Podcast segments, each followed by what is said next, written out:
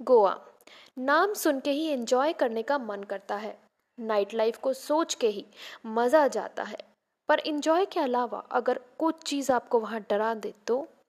मैं हूँ आर जन शिराली और आप सुन रहे हैं क्या ऐसा भी हुआ? आज आपको गोवा की नाइट लाइफ से दूर ले जाकर एक ऐसी जगह गोवा की बताऊँगी, जहाँ आप गोवा आना नहीं चाहोगे। और शाम ढलने के बाद तो बिल्कुल नहीं। क्योंकि गोवा की उस छोटी सी जगह में इंसान का कोई हक नहीं। उस जगह का नाम है थ्री किंग्स चर्च।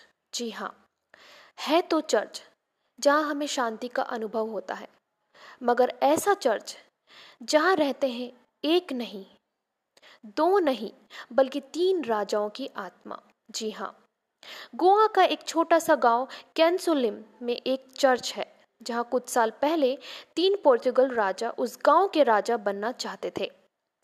उनमें हमेशा इस जगह को लेकर, राजा बनने को लेकर विवाद होता। एक दिन उनमें से एक राजा ने दो राजाओं को दावत में इनवाइट किया और खाने में जहर मिलाकर दे दिया। और लोगों के डर से खुद भी जहर खाकर अपनी जान दे दी। तीनों राजाओं को उसी चर्च में दफनाया। बस तभी से तीनों की आत्मा भटकने लगी। तब से उस चर्च का नाम थ्री किंग्स चर्च पड़ा। तो क्या ऐसा हुआ होगा? जो ज़िंदा रहकर अपना राज ना चला सके, वो काम उन्होंने मरने के बाद किया। सो स्टे ट्यून क्या ऐसा भी हुआ?